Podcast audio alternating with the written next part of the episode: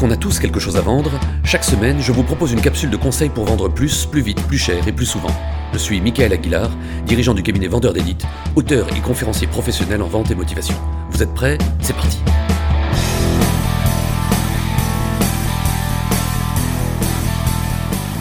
C'est l'histoire d'un restaurateur à Chicago qui en avait assez de voir que 30% des clients qui réservaient une table ne se présentaient pas au restaurant, ce qui lui faisait perdre une véritable fortune.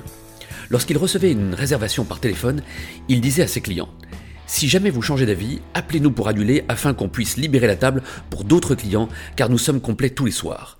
Et malgré cette mise en garde, le no-show atteignait des scores proches de 30%. Le no-show, c'est le pourcentage de personnes ayant réservé mais qui ne se présentent pas le jour de la réservation.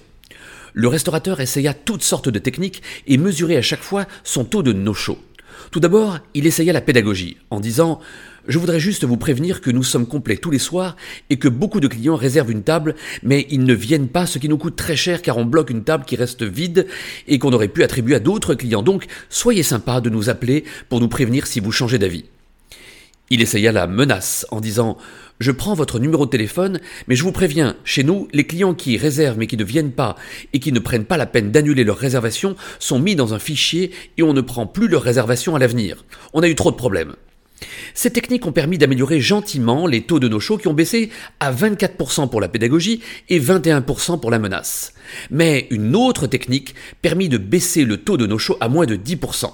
Cette technique était basée sur le principe de psychologie appelé la théorie de l'engagement. Cette technique consiste à faire en sorte que le client s'engage par lui-même à adopter un comportement souhaité. L'idée, c'est que l'engagement vienne du client plutôt que ce soit le restaurateur qui formule une injonction de type ⁇ Je compte sur vous pour ⁇ trois points de suspension.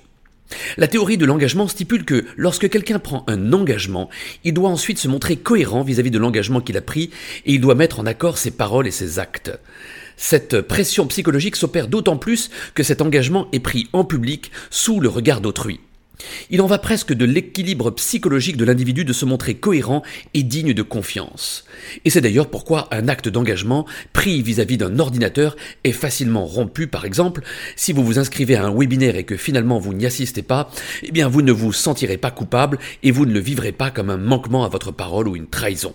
En revanche, si vous vous engagez vis-à-vis d'un manager à suivre un webinaire, il y a beaucoup de chances que vous soyez devant votre écran le jour J à l'heure H.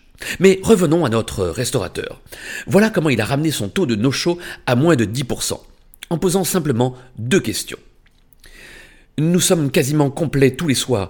Je veux bien prendre votre réservation, mais est-ce que vous me promettez que si jamais vous changez vos plans pour ce soir, vous m'appelez pour annuler afin que je puisse attribuer votre table à quelqu'un d'autre?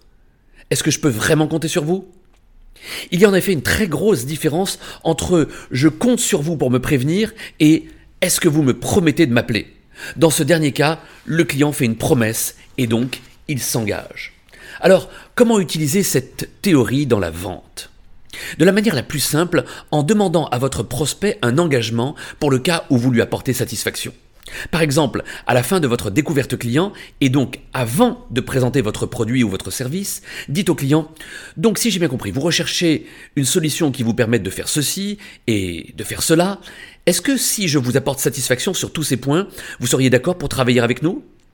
Ou encore, dans la mesure où mon produit, ma solution répond à vos attentes en matière de ceci ou de cela, est-ce que vous seriez OK pour nous référencer comme fournisseur? Ou encore, dans une formulation plus soft, est-ce que si je vous apporte satisfaction sur tous ces points, on peut imaginer collaborer ensemble? Vous pouvez également utiliser la théorie de l'engagement pour répondre aux objections et notamment pour éviter de nouvelles objections. Par exemple, lorsqu'un client soulève une objection et que vous avez la réponse, dites simplement à votre client Est-ce là le seul point qui vous gêne? Dans l'hypothèse où je peux vous répondre sur ce point, vous seriez d'accord pour collaborer avec nous? Si le client est sincère, il vous dira oui, et il vous suffira d'y répondre pour obtenir la commande. En revanche, s'il a une autre objection qu'il n'ose pas vous dévoiler, il se sentira coincé et il sera obligé de vous révéler la véritable pierre d'achoppement, comme dans l'exemple suivant. Le client vous dit J'aime beaucoup ce produit, mais le prix est trop élevé. Réponse euh, Je comprends en effet, l'investissement n'est pas neutre, mais est-ce là le seul point qui vous gêne? Est-ce que je dois comprendre que si nous avions été 10% moins cher, par exemple, vous l'auriez acheté? Réponse euh, Non, parce que je ne suis pas le seul décideur. J'ai un associé que je dois consulter de toute façon. Et donc, voilà le vrai problème. Votre interlocuteur n'osait pas vous avouer qu'il n'était pas le seul décideur.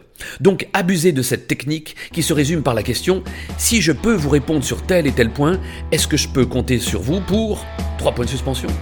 Tiens, je vous pose une question d'engagement. Si ce contenu vous a plu, est-ce que je peux compter sur vous pour l'évaluer avec 5 étoiles sur votre plateforme de podcast préférée?